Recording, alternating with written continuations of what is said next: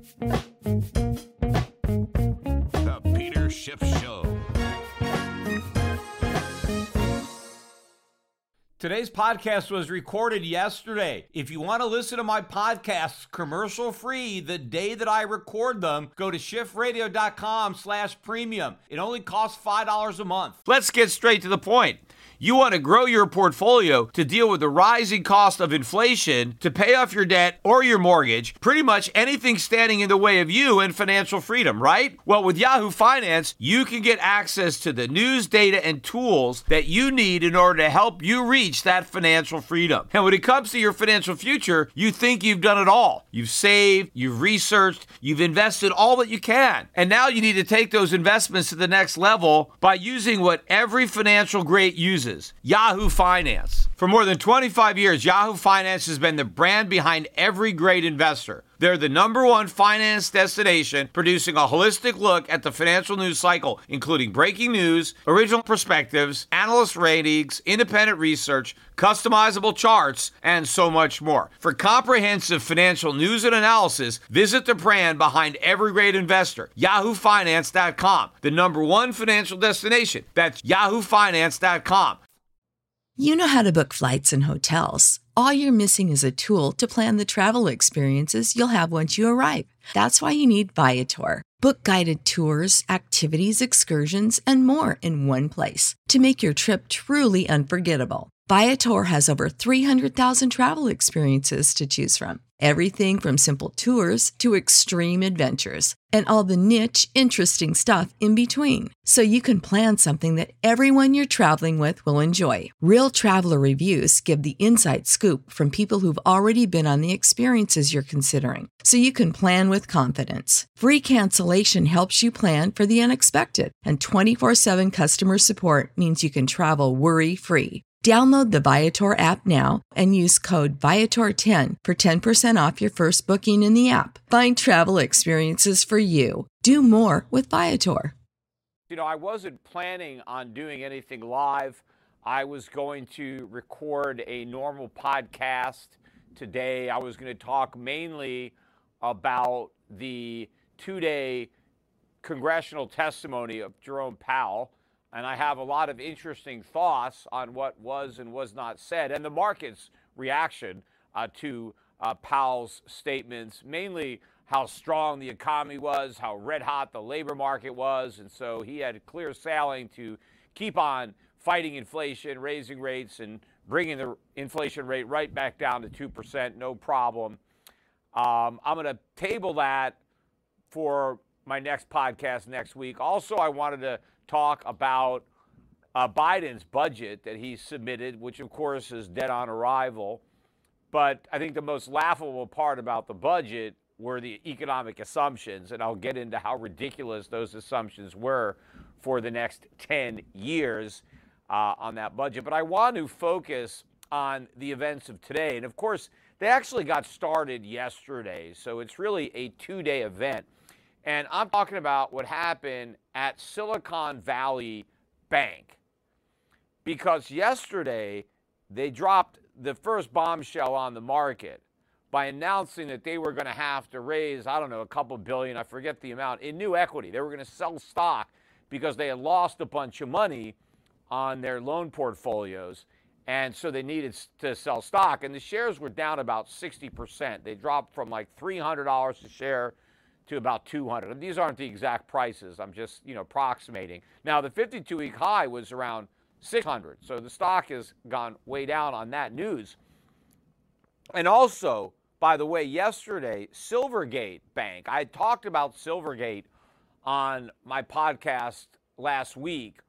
I think it was just after there was a dead cat bounce in the stock, and I, I pointed out that was your last chance to get out.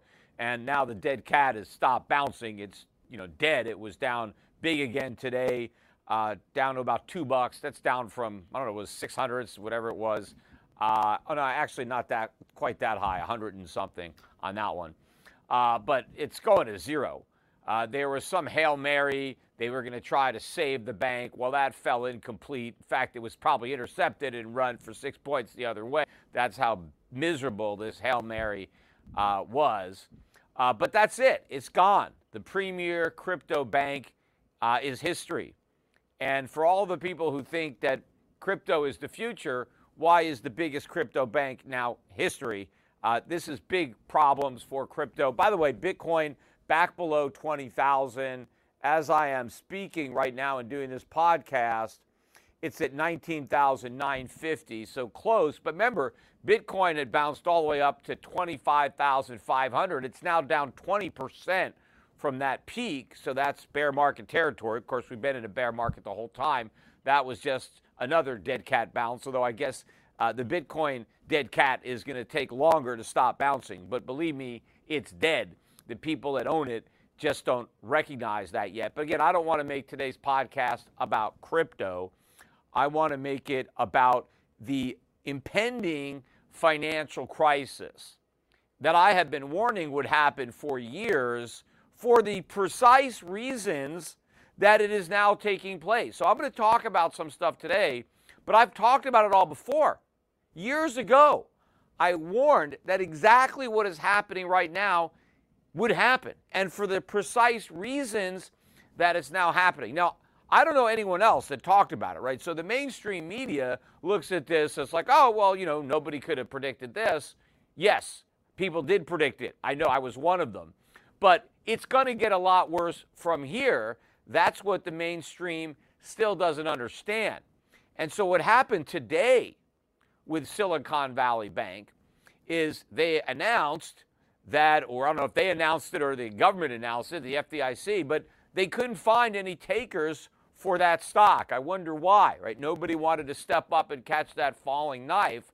So the bank couldn't raise the capital that it needed. And so it's been put into receivership by the FDIC. So the bank is shut. The stock never opened for trading today. It's probably worth nothing.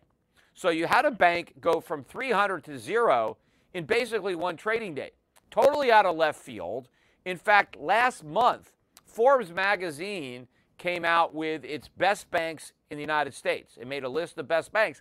And Silicon Valley Bank was number one. It topped the list. And in one month, it's bankrupt. Now, the bank had something like $175 billion worth of deposits, 150 billion of which are not insured. The FDIC insures 250,000 of deposits. If your account is worth more than that, it's not insured. I mean, you're protected up to the 250, but beyond that, you're on your own.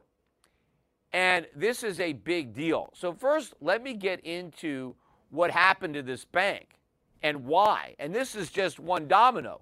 A whole bunch of them are going to fail. You know, I think the plunge protection team is going to be working nonstop over the weekend to try to figure out a rescue plan before the market opens for business on Monday morning because who knows how many shoes might drop over the weekend. The market should have been down a lot more than they were. In fact, the Dow Jones, I don't even think it was down 400 points today or just under 400 points, 345. That's not that big a drop. In fact, on the week, the Dow and the S&P are only down about 4% or Dow Nasdaq. You know, gold stocks were down 5 to 6% on the week. Even though gold rose, it was up $35 an ounce today. It was up about 12 bucks on the week, but gold stocks hadn't recovered from their 30-day drop. Gold dropped 30 days, uh, $30 rather, on Tuesday in response to Powell's so-called hawkish testimony about the super strong U.S. economy. And so gold stocks got clobbered and they never got back off the mat. Even though they were up about 2% today, they couldn't recover the losses from earlier in the week, even though Gold itself uh, was very strong at the week. In fact, not only did it hold nicely that 1800 support that I mentioned I thought was support, it closed at almost 1870 an ounce, so $70 above that support, which it just touched. So gold bid, and it's being bid for the same reason that bonds were way up today, the dollar was down today. Investors are anticipating some type of Fed pivot where just a few days ago they thought, no, that's not going to happen. But the events from today with Silicon Valley Bank has now got people thinking that the Fed is going to have to do something. And they are going to have to do something, except it ain't going to work. That is the problem. That's what nobody understands. So, getting back to what happened with this bank, and this again is something that I was warning about years ago. Just go back and listen to my old podcast, and, and you'll hear this. But one of the downsides of low interest rates, and I've you know been warning about this, and that's why we don't own financials at our in our uh, brokerage account. I mean, we stayed away from the financials for this reason because lots of people were saying higher interest rates are going to be good for financials because they could earn more money. I was one of the few people out there that said no. Higher interest rates are going to destroy financials because most people in the investment banking business don't even understand their own industry. Why do you think so few people knew that the 2008 financial crisis was coming? I understood the weak position that the banks were in during the housing bubble, and I understood how weak their position was n- now going into uh, this coming financial crisis. Everybody else, oh, the banking system is sound, it's sound. It is completely unsound. Here is the flip side of low interest rates. While interest rates were really low, all of these banks, in order to earn income, had to take their deposits and invest them in low yielding paper. They bought a lot of government bonds, treasury bonds. That's what they had to have. That was considered excellent collateral, right? Full faith and credit of the U.S. government, except they didn't buy short term because there was no yield there. The yield was at zero. So what did they do? They bought 10 year treasuries, 30 year treasuries at maybe 1.5%, 2%, not a lot of yield, but better than nothing. So they bought all these bonds. They also loaded up on mortgages, either the ones that they originated or they bought them in the secondary market, mortgage backed securities. Personally, I've got a mortgage on my Connecticut house. I got a 30 year fixed. I don't, and maybe there's 25 years left on it, 26. I'm not sure exactly. But I'm at three and three eighths. The current mortgage rate is 7%. What do you think that mortgage is worth? If Bank of America, which owns my mortgage, if they wanted to sell that, they're not going to get anywhere near what it's worth, anywhere near what they've marked it on their books, because they're not marking that that loan to market. No, no, they're pretending it's still worth uh, what I owe them, but it's not worth that. I mean, yes, it's worth that if they hold that mortgage for the next 26 years, but what if they need to sell it? What are they going to get? What can you get for a mortgage at three and three eighths when the current market is at seven? That's the position that uh, uh, Silicon Valley Bank was in because a lot of their depositors wanted their money back. Now, one reason is they bank a lot of tech companies, and these tech companies are in a lot of trouble. They're losing a lot of money, so they're tapping into their bank deposits. Maybe they deposited some of the money that they got from selling stock to a bunch of suckers, but now they need that money to cover their losses, so they go to their bank and they ask for the money. Now, the bank doesn't just sit on the cash in order to get the money, they got to sell their mortgage backed securities, they got to sell their U.S. treasuries. Well, what are they worth? A lot less than they have them on their books. That's why they lost a lot of money and now they need help. But there's also something else that's going on. And I, this is another thing that I predicted. The interest rates are going up. You can get almost 5% now on a, a treasury bill. Money market yields have moved up a lot. But if you've noticed, if you have a bank account your bank is barely paying you any interest. Maybe you're getting 25 basis points, 50 basis points. You're not getting anywhere near what is currently being offered by the U.S. government on, on treasuries, on, short, on, on bills. Why is that? Because the banks can't pay because they've already loaned out all the money and they're locked in at these low rates. So they can't pay their depositors enough interest to compete with the U.S. government. So, what is that going to do? That's going to create a run on the banks, not just on Silicon Valley Bank, but all these small banks, these regional banks. People are going to start pulling out their money. Now, the small depositors, you know, guys got a couple of grand in a checking account, probably doesn't care about interest. But you've got some of the larger deposits, like this bank, you know, most of the deposits were big, they weren't covered by FDIC. If you can get 5% or 6% eventually, you know, in a money market somewhere, but your bank is only paying you 50 basis points, just pull the money out, send it someplace else. The problem is the bank don't have it. They got to sell something to get it, but what they're selling isn't worth what they owe you.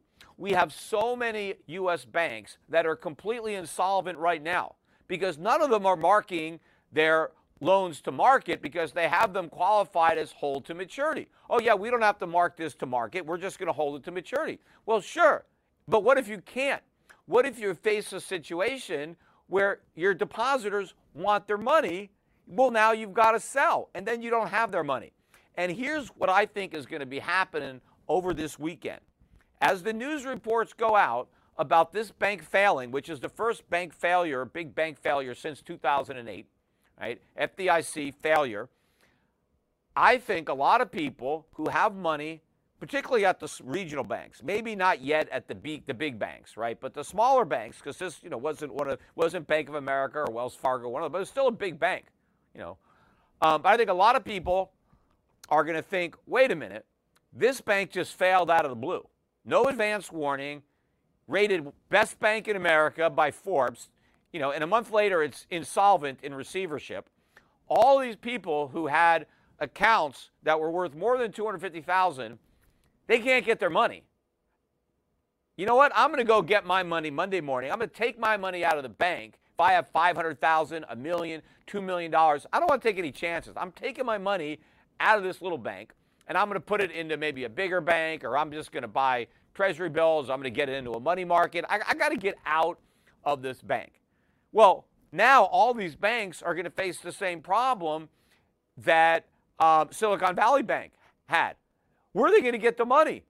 They got to sell their low yielding paper at a big loss. And now they're insolvent too. See, everybody was talking about how great it was that all these Americans got to refinance all their mortgages at low rates. And I was pointing out for years it's great for the borrower but it's a disaster for the lender.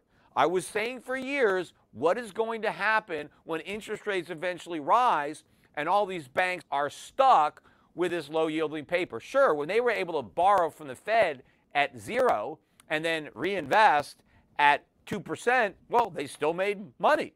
But when it costs you 5% to borrow from the Fed and all your deposits are yielding 2%, 2 whatever they are, and your customers want a competitive rate of interest. After all, we're living in a high inflationary environment. You got to pay up. You got to pay a higher rate of interest when there's a lot of inflation. The banks can't do it. And so what was good for the borrowers is a disaster for the lenders. The problem is all of these lenders are backed up by the US government. What's going to happen to Silicon Valley Bank? Who knows how much this bank has actually lost? but the insured deposits are protected by the FDIC. Well, where does the FDIC get its money? From the government. Well, the government is broke. The government is already running a massive deficit. So, where would the government be looking to get the money to bail out the FDIC? Well, normally from the Federal Reserve. But the Fed's doing quantitative tightening. That means the, the, the, there's no money there. The cupboard is bare. So, where is the FDIC going to get this money? It can't get the money. That is the problem. The banks are going to fail, and there's no way for the FDIC to bail them out. Now, of course, they will bail them out because the Fed is going to reverse and supply the money. But you know what? Depositors are screwed either way because if the Fed decides to keep fighting inflation, which means it can't bail out the FDIC, well, that means there's no money in the FDIC. And if the government is going to bail out the FDIC, it's going to have to sell the bonds into the private sector. And the sale of those bonds will put even more downward pressure on the bond market, which will cause even more banks to go insolvent. And the ones that are insolvent will only be deeper insolvent. So if the government has to sell bonds to bail out all the banks that own bonds and are losing money, it will exacerbate the losses on those bonds, making the problem worse. So that's out of the question. But if so, if they can't do that, then you're not going to get your money. The, the, the, the FDIC has to default, and depositors lose their money. Now, what they may try to do over the weekend is say, oh, you know, we're going to insure all the big deposits. Doesn't matter. Forget the limit of 250. We're going to insure everything just to try to stop a run. But again, where does the government get the money to insure everything? They don't have it. That means now they have a much bigger liability if they're going to insure all deposits. not just the deposits that are less than 250. But let's say the Federal Reserve does pivot, goes back to quantitative easing, so everybody can get bailed out. So none of the depositors have to lose their money. Well, then the deposits lose their value because then the dollar is going to crash. It is going to just collapse because inflation is going to run rampant. Because if the Fed has to pivot now, if they have to cut rates and go back to QE, when inflation is nowhere near 2%, finally the world is going to wake up to what I have been warning since before the 2008 financial crisis. And by the way, all the people who want to say that I was wrong going back in 2009 and saying, hey, Peter Schiff was wrong because he was predicting massive inflation as a result of QE. I wasn't wrong. I was right. QE was massive inflation. Now, most people don't understand what inflation is. They're just looking at the CPI. And they said, well, Peter Schiff was wrong because the CPI was not going up a lot. It was just going up 2%. Well, now it's not. Now it's going up 7, 8, 9%. There was just a longer lag than I thought. But this is it. The inflation chickens have come home to roost, and now we're going to have to deal with the consequences. Everything I predicted is going to happen even worse because during the 10 years that everybody thought there was no inflation, and so the Fed kept printing money, there was inflation.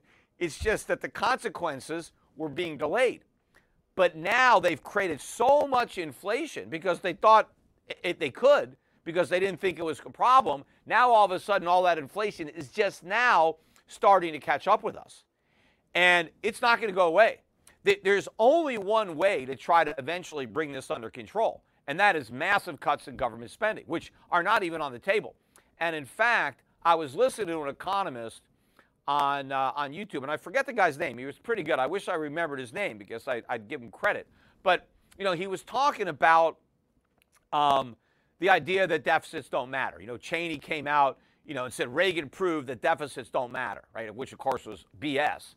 But this guy, you know, said something similar to what I've been saying, but I'm to, you know, I was just listening to him, so I'm to credit him, whoever he was.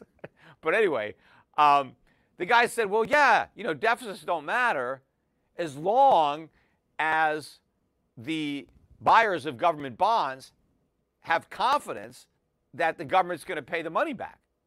So big deficits didn't seem to be problematic because people still felt that we could pay. Now, I've known that we couldn't pay for a long time. That's been obvious, but apparently a lot of people didn't figure this out yet. But at some point, and I think that point is going to come very, very soon, people are going to realize that we can't pay. And then the debt matters because now we have a debt crisis. And what's about to happen, this financial crisis, either we're going to have a financial crisis right now, you know, or the government is going to do something to try to prevent that financial crisis. But either way, it's going to set this loss of confidence in the bond market in, into play and in the dollar. We get a dollar crisis and a sovereign debt crisis because people are then going to start to question our ability to repay this enormous debt. Because everybody knows now, or they should, that there is no political will in Washington to either raise taxes on the middle class or cut sp- or cut spending, reduce middle class entitlements. Nobody will touch government spending. The only taxes that anybody will raise are on the super rich, but that's only the Democrats, and not even all the Democrats, and the Republicans won't do that. There is no way the government's going to get extra tax revenue. Even if they tax the rich, it's going to backfire, and they're going to end up with less revenue from the rich. Um, but nobody will tax the middle class, not even the Democrats, at least officially. Sure, they'll do it through inflation, but they won't do it honestly uh, in order to repay the debt. Again, remember, we have this debt crisis going on right now where we have the debt ceiling. And what is every Democrat saying is going to happen if we don't raise the debt ceiling?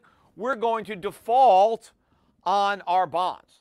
Nobody is saying that if we don't raise the debt ceiling, we'll raise taxes so we can pay our bonds. Nobody is saying we're going to cut Social Security or Medicare so we have the money to pay the bonds. No, no, no. The very first thing we're going to do if we can't borrow more money is default on what we've already borrowed. Again, this is the official acknowledgement that we are running a gigantic Ponzi scheme and that we will never pay off this debt. And so, very soon, debt is going to matter. Deficits are going to matter. Just at the point where they are spiraling out of control. And inflation is here to stay, right? Because as we have to monetize more debt, which is exactly what they're going to have to do because they got the whole country hooked on this cheap money.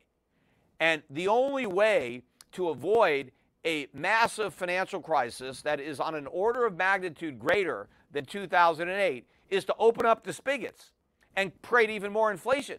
But we've already got a huge inflation problem.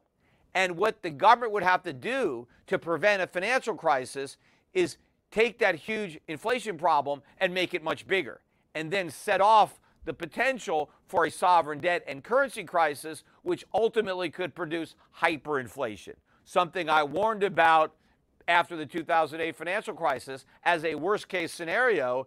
It's now more likely than it was back then, given everything that's happened during the 12 years, given all the additional rounds of quantitative easing, especially what we did during COVID. If we weren't screwed then, we are now. Because what we did then was, uh, you know, o- o- you know, overkill uh, to a great degree. So we've definitely overdosed on this stimulus, and we are going to experience the consequences. So a lot of people are just downplaying this. You know, it's no big deal. You know, this is exactly how the 2008 financial crisis started. First, oh, you know, it's just one thing. It's just a subprime lender that went under. Don't worry about it. This is the beginning. This is the tip of a huge iceberg.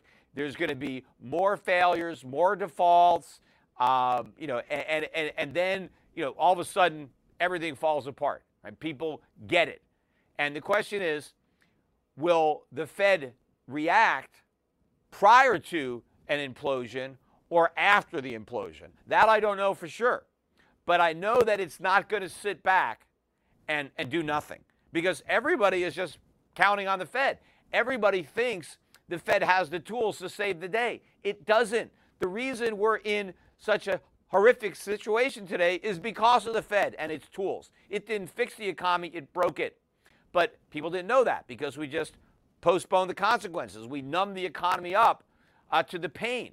And so we didn't feel the pain as we got sicker and sicker and sicker. But since the politicians they don't want to do anything. They don't want to cut any spending. They don't raise any taxes. So they just assume the Fed could do it painlessly. And they've been lulled into this false sense of confidence that the Fed can keep doing it. They don't realize that it's out of tricks, right? That the illusion of inflation isn't going to work anymore to mask these problems because now inflation is the problem and you can't solve the other problems without exacerbating the inflation problem. And that's it. This is the end game for the Fed. Traffic jams, tailgating, pileups. Ugh, the joys of driving. How could it get worse? The federal government wants to have a say in what you drive. That's right. The Biden administration's EPA is pushing mandates that would ban two out of every three vehicles on the road today. Don't let Washington become your backseat driver. Protect the freedom of driving your way. Visit EnergyCitizens.org. Paid for by the American Petroleum Institute. Okay, let's go to the questions. First one comes from uh, MYC ODD whatever that means. Uh, he wants to know what I think about the reverse repo market, pointing out there's 2.2 trillion dollars there. Yeah, look, you know, we had a problem not too long ago uh, in the repurchase market. I remember that, and that was part of, I think, the initial Fed pivot. This is even before COVID happened. But yes, everywhere that you have a lot of leverage and you have a lot of debt, there is going to be a problem. You know, there is a consequence to what the Fed did. As I said, we didn't get all this for nothing. Right? All the banks that were making money uh, on the spread when interest rates are low, now they're going to offset that with massive losses now that rates have moved up. What they had to do, they made a deal with the devil to make money in the past. And now the devil is here to collect. Now, of course, a lot of the executives, they don't care. They already got all their bonus money. And part of the reason that a lot of banks were willing to make these risky loans and take all this gamble, gamble like this, is because they thought the government would bail them out. The Fed's going to bail them out. Why? Well, that was the lesson of 2008. You know, doesn't matter if there's a bubble, just gamble, you know, take a lot of risks, live for today, don't worry about tomorrow because the government's going to bail you out. That is the moral hazard. That was one of many reasons that I was opposed to the bank bailouts in 2008, 2009 because it created the foundation for even bigger bailouts in the future, which is what we're going to experience. You know, ironically, and I see a lot of people want to, you know, poke fun at me because they say, "Oh, Peter Schiff, look, your bank failed, so you ought to know a lot about failed banks." My bank didn't fail. The government put it out of business, but it didn't fail. And here's the interesting thing. My bank was completely solvent. I didn't make any loans. I didn't have any debt. So every one of my bank's customers could have withdrawn his or her deposits when it was still open, and they would have all got their money because I didn't have to sell anything. I had all the money. I never loaned it out. I never took any risk. So the market would not have put me out of business. I would have stayed in business if it was just a free market. But here, all these other banks that did all the risky things that I was smart enough not to do, made all these bad loans, like locked in all their deposits for long term at low rates, right? They borrowed a bunch of money, they got all levered up. Those banks should all go out of business. They should fail in the market. But the same governments that shut my bank down, bail those banks out, right? I get punished for doing everything right, and they're going to get rewarded for doing anything wrong, everything wrong. That is the opposite of a free market. If we had a free market, my bank would still be in business, and all these other banks would be failing. And maybe I could buy some of those banks and expand and, and, and run them honestly and, and, and right. But no, no, the bad actors are going to get rewarded. They're just going to get bailed out, right? This is the perverse way that the U.S. economy works. And nobody can call this capitalism. Everything that is about to happen, all the money that's going to be lost, all the inflation, all the poverty, right? Everything that's going to happen, don't blame any of it on capitalism because none of it would have happened if we had capitalism in America. It's all because of the socialism that has crept into our economy based on our democratic system. We voted for it all. That is the fatal flaw of democracy. It destroys republics, it turns them into democracies, and then they bankrupt themselves uh, through deficits and inflation. Next up, uh, uh, Dr. Mimi Miriam Joe just wants to thank me for the valuable information. Well, thank you for your thank you. Next up is Dwayne Kensick. When did the government debt switch from long term bonds to short term bonds? Was there pur- pur- uh, purported reason for this? Well, the U.S. government was borrowing, the federal government was borrowing short. And that started really under Clinton. That was something that um, Robert Rubin came up with during the Clinton administration. He thought that, hey, if we can reduce the maturity of the national debt. Instead of selling long term bonds, let's sell short term bonds. We can lower our interest rate cost, right? And I pointed out what a dumb thing that was if you cared about the long term, because that was like taking a fixed rate mortgage and trading it in for an adjustable rate mortgage just because in the short run the rate was lower. Yes, that's great in the short run, but what about the long run when the rates go up? Well, obviously, the Rubin administration or the Clinton administration with Rubin in office didn't give a damn about what would happen when Biden was president. That's long. He's long since out of Dodge. He only cared about his term. But then when Bush came in, he did the same thing. Hey, it worked for uh, Obama, uh, for Clinton. It'll work for me. Every president was shortening the maturity of the national debt, even with interest rates were zero. And the smart thing to do would have been to sell long-term bonds. Even Donald Trump shortened the maturity of the national debt. Every president made the same mistake, made the same bad bet because they put their own uh, uh, uh, reputation, their own term ahead of the long term nature of, of, of the country. And so now we've got this really short maturity on a $32 trillion national debt, and all this low yielding paper is going to mature. And now we've got to refinance it at 4%, 5%. Well, we could have locked it up at 1.5%, 2%. But they didn't do that because they were rolling T bills at 25 basis points. Well, now those T bills are maturing and they're going from 25 basis points to 450 basis points, soon 500 basis points. So that's a disaster. And of course, what companies did, they did the opposite. They bought all these long term bonds, they put them on their books because it was the only way that they could make any money. And you know, there's a lot of bond funds too that are going to blow up. A lot of people have money in bond funds. These things are going to implode because everybody is losing money uh, on their bonds. That's what happened in the UK. There was going to be some failures there because banks are losing money, and then that's what caused the Bank of England to pivot. They pivoted before the Fed because raising rates was going to cause a crisis. Actually, it was in the pensions, not the banks. But the same thing is going to happen in U.S. pensions, insurance companies. Everybody is going to get killed who has to sell these bonds in a higher interest rate environment. And of course, rates have to go up a lot higher because we haven't even come close to raising rates enough to bend the inflation curve. Inflation is still going to run hot because we still have negative real interest rates. And the government is still spending like crazy. We've had no uh, reduction in budget deficits, they're getting bigger. The consumer is still borrowing as much as he can, spending as much as he can. Nobody is saving. Everybody is borrowing and spending. And so the inflation rates are going to go up. It is fantasy to believe that they're going to come back down to anywhere near the rates that we have over the last decade. That's it. Those low inflation rates, those sub 2% or anywhere near 2% are long gone. You know, we're more likely to get to 20% than back to 2%. Uh, JB is talking. Uh, Peter, I sold my Bitcoin back in November during the FTX crash at 15,600 during your Twitter spaces. Uh, is it going lower? Well, yeah, I mean, obviously, if that's the only time you sold, uh, you kind of sold the low for that cycle because there was a bounce up to uh, up to 25,000. But at this point, uh, you know, you're out. I would not get back in. I think eventually the people who didn't sell at 15,600 are going to wish that they did because we're headed a lot lower. But obviously, you know, from a timing perspective, you could have timed it better, but at least you got out. You know, and maybe you sold some more higher up. I don't know your whole story. And hopefully you bought it a lot cheaper. And so you got out with a profit as opposed to a loss. Next thing is Evan G. Zilslis, something like that.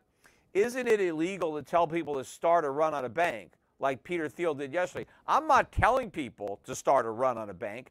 I am just contemplating what people might do when they think about what just happened you had a major bank that was, you know, voted best bank in the country. Pretty much overnight, it's insolvent. No advance warning. Nobody knew. And now a lot of deposits are gone if you had more than 250,000. Obviously, if you had 250 for now, you're covered, so you're not worried. But if you had a million dollars at that bank, $2 million, you know, who knows what you're going to get back right now. So I'm just saying that people are going to be worried and they may run to the bank. But also, people are going to want to get higher yields on their deposits than what these banks can actually pay because they put themselves in a box where they can't afford to compete with the rates that are being paid now uh, by U.S. Treasuries, which are supposedly risk free. So, you know, they're going to lose uh, that competitive battle. And the Fed has got to keep raising rates, and they're going to be there for a long time. So ultimately, these banks have got to fail, and people anticipate that. They want to get their money. I mean, that's why the banking system is so inherently unstable now, thanks to the FDIC. You know, uh, before the Great Depression, there was no uh, bank insurance. Uh, no banks were government insured, and therefore they were a lot more solvent. And so, even though we had a depression, uh, only about 2% of the total bank deposits ended up getting lost. It's a very small amount. But now, far more than that. In fact, inflation is going to wipe out a lot more than 2% of the value of bank deposits this year, far more than was lost during the Depression. But the banking system as a whole is much less solvent than it was in the 30s because of the moral hazard created by government insurance. Because of all these insured deposits, they're all risky. And because the, the depositors don't give a damn about how risky the banks are, well, they put their money in risky banks. But now that some of these banks are failing, you know, they're going to yank their money out. All right, back to the questions. So, uh, Josh Eaton, I know you're you avoid dollar assets, but why wouldn't other countries up their eyeballs in debt all collude with the U.S. to inflate simultaneously? Everybody has been inflating simultaneously. That's why there's an inflation problem in Europe. That's why they're going to have one in Japan. They've all been making the same mistakes. And so everybody is going to suffer the consequences. The people all around the world are going to be paying much higher prices and enjoying much lower living standards, suffering lower living standards, uh, because they're going to have to pay the price for all this government they got, all the stimulus that they got during COVID. None of this stuff was free, including all the stimulus uh, after the 2008 financial crisis. There is a bill that is only now coming due. I mean, we've experienced it in a way in that we haven't had nearly as much economic growth as we would have had had the governments and central banks done the right thing uh, right away in 2008 and allowed a deeper crisis to run its natural course. Uh, but it's, it's a lot more than that. It's not just that we're going to suffer uh, slow growth. We're going to really pay. These inflation chickens are coming home to roost in a big way, right? Or the piper is going to get paid. And it's a huge tab because he's been playing that pipe for 12 years or so. So, yeah, everybody is going to pay, but they're not, that's not going to bail out the U.S., not, not even close. And ultimately, I think the U.S. is going to suffer the most because this is going to be the end of the U.S. dollar reserve uh, uh, monetary system. And in fact, Powell was asked about that in the Q&A, and he said, oh, he sees no threat at all to the dollar status as the reserve currency. Well, of course he doesn't see that threat. He doesn't see any threats. He is clueless. There is a massive threat and it's not coming from a competing currency. The threat is from within. The threat is that the dollar is going to implode on its own based on the enormity of the debt and the realization that it's unpayable. And when our creditors realize we're just going to inflate instead of pay, then it collapses. And it's not because of the strength of the euro or the Chinese RMB or the yen, but of the inherent weakness of the dollar. And the alternative is none of those fiat currencies, it is gold. Gold is the only real money that is a viable alternative uh, to the dollar or any fiat currency, and it ain't Bitcoin. Um, Alan Reiser, uh, could Europe, Japan face similar financial crisis leading to a rising dollar index and a falling gold price? Um, I think the rise in the dollar index is in the rearview mirror. I mean, I, I think we've seen a head fake in the dollar. Um, I, I think that people are going to go to gold this time. I don't think they're going to pile into the dollar from Europe or other countries. In fact, a lot of people in Europe are already trying to get out of the dollar. That's the problem. They're trying to get out of the dollar right now. What do you think of the narrative that Powell is trying to end the Fed put? Well, he'd like to end the Fed put, but he can't because everybody is naked without that put. I mean, there was a lot of bad bets put on based on the existence of that put. If there really is no put, then the markets are just going to implode. But the implosion of the markets themselves will cause that put to, to come back.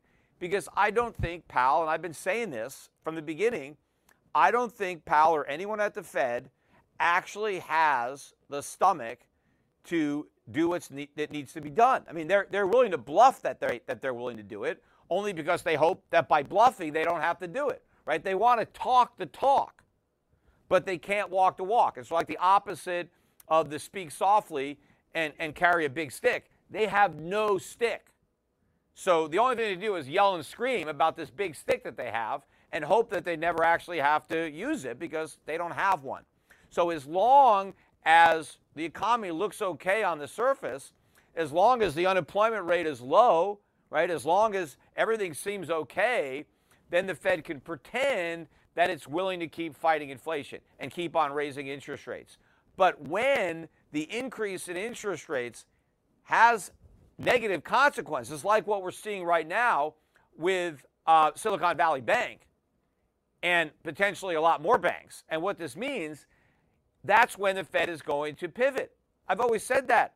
Right? It's the Fed is going to keep on doing this until something gives, something breaks. And then they're going to pivot. And now the markets, of course, are anticipating this, but they still don't get it. They expect the next pivot to be like the last few. They think the Fed can just fix everything again by going back to QE and cutting rates. It can't because it never fixed anything in the first place. It just made everything worse, but postponed the pain. But with inflation well above 2%, the party's over. The only reason the Fed got away with QE in the past was because inflation was below 2%, and they could claim that we needed higher inflation.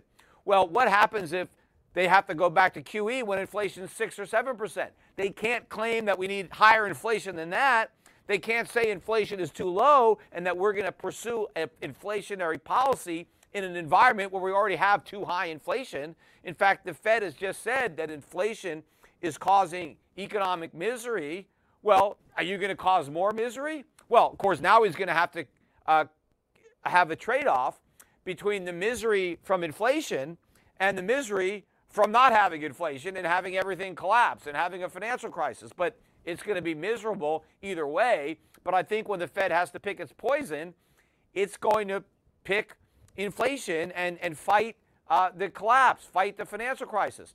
Because if it just lets everything implode, well, everybody's going to know who to blame there. If they just create a bunch of inflation, well, you know, they could blame the greedy businessmen for gouging the consumer.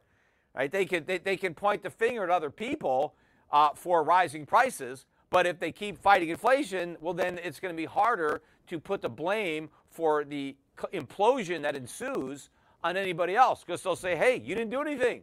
You didn't act. So they're going to act, right? Uh, and, and they're going to make the situation a lot worse ultimately. Okay, Tyler Davis. Peter, thanks for the great content. Proud listener from Australia. Yeah, I, I need some uh, fans in Australia. I've, I've, I've, been beaten up pretty badly by that uh, fake Australian media out there that really has had it in for me. Um, let me see. Dyson Butler, can you speak a little on the impact of AMT on book income as part of inflation reduction? I'm not really sure what that means. Alternative minimum tax. Um, I'm not really sure what that means. Uh, so I can't really deal with the question. I mean, obviously, inflation is going to uh, inflate people's incomes ultimately, right? People will earn more money, and so they'll end up in higher tax brackets. That's, you know, and uh, also the AMT. As people's incomes go up due to inflation, if the AMT remains the same, well, then more people will fall within the AMT and end up paying higher taxes for that reason. That's always what happens. Inflation always ends up pushing people into higher brackets. Uh, and, and that's one of many reasons that the government creates inflation. And inflation is, in fact, a silent partner of the government. Uh, Fluff, here's another question from Fruffery. Do you assign any probability to the Fed choosing to preserve the dollar and letting the Treasury default? Uh, yes. I mean, there is a probability there. It's hard to peg it. Um, but I, I, think it's low. You know, I, I don't think that the Fed is going to let the Treasury default. Um, I think the tre- I think the Treasury should default, um, but they probably won't. I just don't see them uh, cutting Social Security and, and, and cutting Medicare. You know, I did an interview the other day, and, and you know they, they played this Henry Hazlitt lecture I did, or a clip from it, where I joked about it, where I just don't see the President of the United States, particularly uh, Joe Biden, you know, making the following or delivering the following speech, right? Because you know we owe all this money to the Chinese and everybody else, right? And so let's say they don't raise the debt ceiling, and uh, Biden, you know, calls a special, uh, uh, you know, meeting uh, uh, from the Oval Office. He wants to deliver some bad news to the American public, and he says, "Look, you know, we didn't raise the debt ceiling, and you know, we owe a lot of money." You know, we owe a lot of money to the Chinese, and, you know, the Chinese need that money, and, you know, we borrowed it, and, you know, we want to pay our bills. We're good for our debts. So, you know, we got to raise your taxes. Sorry about that. I know I promised no tax increases for anybody below 400,000, but, you know, the Chinese need their money. And so, you know, we're in a box. So we're going to have to raise income taxes on everybody. Maybe your taxes are going to have to double. Oh, and by the way, we're going to have to cut Social Security. I mean, I know you guys were counting on your Social Security, but you know the Chinese they really need their money, and you know you know we don't want to you know we we don't want to default. Well, we're gonna we're gonna pay the Chinese, right? There's no way they're going to do that. They're going to you know screw the Chinese. We we're not going to pay them. right? I mean, they never should have loaned us all this money. We, you know, they're predators. Right? We, we're we're going to write this down. So it's more likely that that we default on what we owe, especially to foreigners who can't even vote in our election. I think we're more likely to do that than uh, you know cut Social Security or Medicare. But we're more we're, the most likely scenario is that we don't default on anything, because there is a catastrophic problem if we default on our treasuries, right? so we're not going to do that because that's a, that's an immediate problem. Printing money so that we can avoid default that creates a problem later on. Now it's not going to be that much later because it's going to work pretty quickly, uh, but that's the the politically expedient path of least resistance. And we're going to go down that. There's no doubt in my mind that the Fed is going to do the wrong thing. There is no precedent of the Fed doing the right thing, at least, you know, since Greenspan. Uh, they've never done the right thing. That is their playbook. Do the wrong thing every single time. And the thing is, a lot of these guys don't even know what the right thing is. That's how clueless these people are. All right. Um, what role will BRIC nations play when we go off the dollar standard? Well, they're going to play a big role. They're going to benefit. They've been the principal, uh, you know, bearers of the weight of the dollar reserve system. They've they've been doing all the hard work. They've been doing all the production, uh, and so when the dollar goes, their currencies are going to rise, and their living standards are going to go up. They're going to consume more of what they produce. And the flip side in America, our living standards are going to go down. We're not going to get to consume what everybody else produces. We're going to have to produce more ourselves. And the problem is, you know, we can't do it. Now, I know there are a lot of people now that are saying, hey, maybe we'll get bad, bailed out by AI, right? Artificial intelligence is really going to increase the productivity. Well, maybe, but we still need a factory. You know, I mean, those those AI programs can't build cars. I mean, you, you, and they, you know, they can't create the steel you know, so there's only so much we could get. I mean, some businesses could be more productive with AI, and they probably will be. But it's not a get out of jail free card. And by the way, the whole world is going to have the AI, not not just America. Okay, Steve. Peter Schiff, you're a national treasure. I've been watching you for years. Keep doing exactly what you're doing. Huge fan. Love the show. Okay, great. Thanks for that. Um, I'm just going to take a few more because I know I have early dinner reservations, so I can't do one of these marathon Q and A's that I that I've done in the past. But I just, you know, wanted to, you know, get out there, get in front of this because come Monday morning, who the hell knows? But they may do something over the weekend, which could be uh, a shock or send shockwaves throughout the market. Either way, because if the government pivots, if the government does something to acknowledge a bailout, that it's not going to let banks fail, well, then the dollar should tank, gold should take off because the Fed has shown its hand. If the Fed doesn't show those cards, it continues to play them close to the vest, well, then we could have a complete implosion in the markets uh, and a financial crisis. So, you know, it's going to be an interesting weekend and a, a, very interesting Monday. So I wanted to get out in front of it by doing this live podcast. Okay, so the society. I spot trade forex and future options. I'm looking for a professional step forward. What should I consider?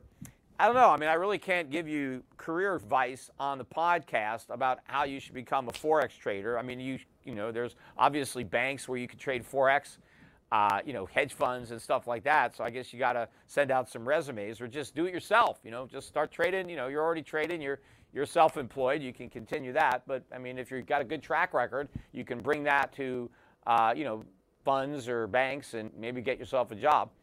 Um, Jamila Williams sell gold after big rush, profits to real estate. Not really sure what they mean by that. I wouldn't sell my gold yet. I think gold has not even begun to make its big move. Uh, real estate's going to be problematic because of all the debt, right? All the mortgages. So you know, we people can't afford to buy houses anymore because it costs too much to borrow the money. So there's a big problem. And of course, the people who are in houses, you know, it's going to cost a lot of money to stay there. Utilities, uh, taxes, insurance, all that stuff's going way up. The only thing that's not going up for some people is their mortgage. If they got a, a locked in fixed rate mortgage, and that's what's going to keep a lot of people in their homes. Of course, if you had an adjustable rate, uh, you know, you're probably, uh, you know, going to get foreclosed on or something, or you're going to walk away uh, because you probably can't afford uh, the, the rate that ultimately is going to is going to reset to. And if you have negative equity in your house, you know, we know from the past, you know, why bother making the payments? But the other thing is rents are going way up. That's another thing that's going to keep people with fixed rate mortgages in their homes because those mortgages are going to be cheaper than rent, even if they don't have to uh, you know, even if they have negative equity, it's still what is what are you paying in your mortgage? And you know, if it's a lot less than rent, of course, now you got to take care of your own maintenance and stuff. You don't have a landlord that you can call when there's a problem, but still, a lot of people that have these low mortgages, you know, that, that that's where they're going to make money as a debtor, not as a homeowner. They're going to lose as a homeowner. They're going to make money as a debtor. But that's because the lenders are losing money as lenders, which is what's happening at the banks, which is why Silicon Valley Bank is now in receivership and it failed, and why a lot more banks will follow unless the Fed does something now. What would they have to do? Slash interest rates, go back to quantitative easing, start buying up bonds, buying up mortgage backed securities to bail out all these banks. But then when they do that, they condemn the, the, the rest of us uh, to massive inflation. Um, Chris Gower, um, what aspect of the credit markets do you think will break first? Well, we've already seen a break, right? The, the banks uh, already broken. You've got two now this week that are pretty much gone. That's Silvergate and now uh, Silicon Valley. Uh, and a lot of that too related to the tech companies, you know, that they were banking or crypto companies. Uh, but the whole thing is vulnerable. I mean, who knows what's going to blow up next? Uh, you know, it's this is the proverbial centipede. If you're trying to figure out what's the next shoe to drop, there are a lot of shoes, and they're going to be dropping.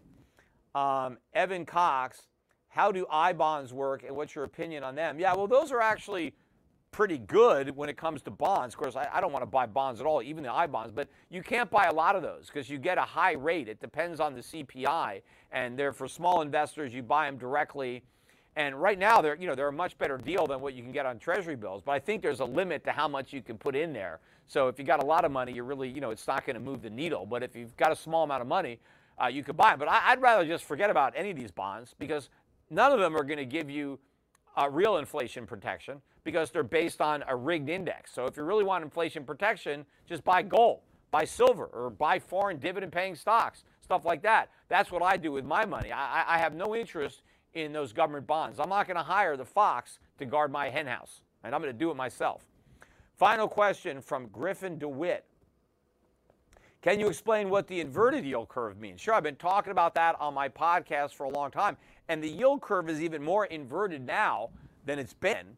And a normal sloping yield curve is when the shorter term yields are lower than the long term yields. So the curve is sloping like this. And if you loan money for a long period of time, you'll get a higher interest rates than for a short period of time. Now, why is that? Well, the time value of money. Uh, if you get your money back sooner, that's better than getting it back later. And there's a lot more risk. A lot of things can go wrong over a longer time period more opportunity for the company to default or the government, and there could be a lot more inflation. I mean, you could have some visibility to an extent. Let's say if I loan somebody money for a year, you know, I can have some idea of what the inflation rate might be, but even if I'm wrong, it's just one year.